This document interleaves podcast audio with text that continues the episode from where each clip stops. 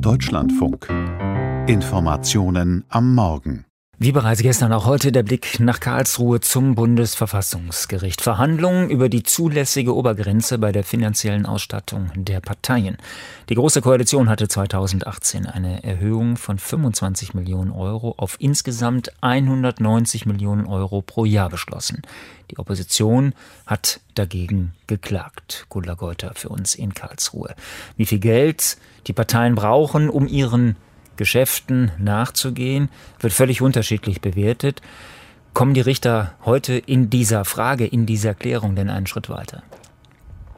Ja, die Frage, wie das entschieden werden soll, das ist die Frage, über die jetzt seit äh, über zweieinhalb Stunden in Karlsruhe diskutiert wird. Es gibt ja schon viele Regeln für die Parteienfinanzierung. Die Staatszuschüsse machen ja nur einen Teil davon aus, im Schnitt etwa ein Drittel.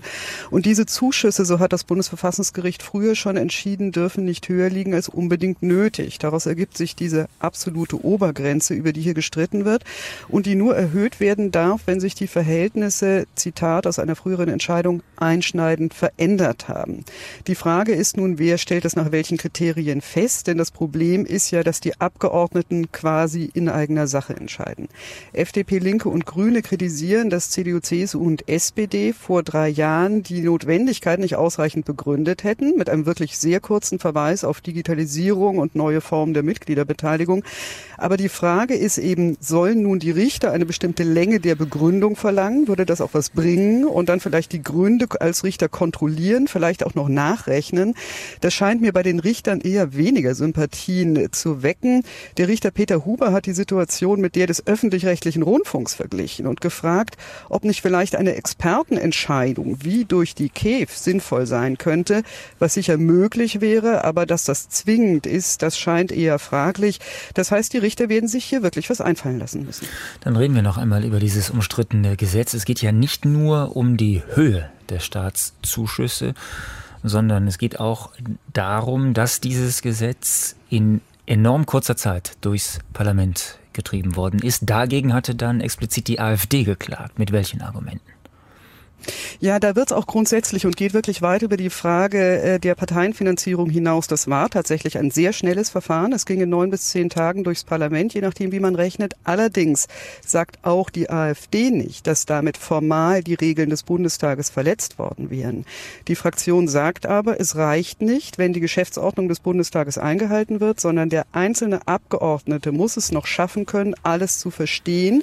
Und auch eine Fraktion, die noch nicht geübt ist in Parlamentsfragen, Fragen und Geschäften muss noch ausreichend Zeit haben, zum Beispiel Sachverständige zu finden. So argumentiert die AfD. Wie ist das bei den Richtern angekommen?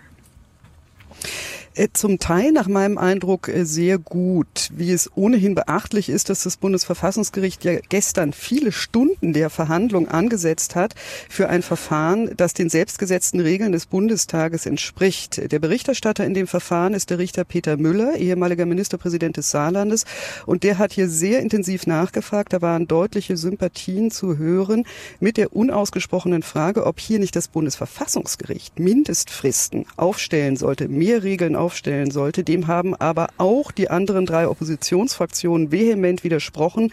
Das müsse man politisch lösen, nicht rechtlich. Und da geht es auch um die Autonomie des Bundestages und das Verhältnis der Gewalt der Legislative zu der der Judikative, also des Bundesverfassungsgerichts.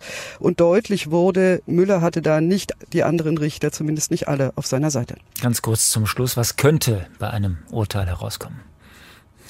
Ja, was diese letzte Frage betrifft, das ist ja immer wieder umstritten, aber es scheint mir sehr schwer, das rechtlich zu lösen. Anders die erste Frage, die wir besprochen haben, der Parteienfinanzierung, da kann es durchaus sein, dass die Richter mehr Regeln aufstellen. Aus Karlsruhe, Gudla Golter, vielen Dank.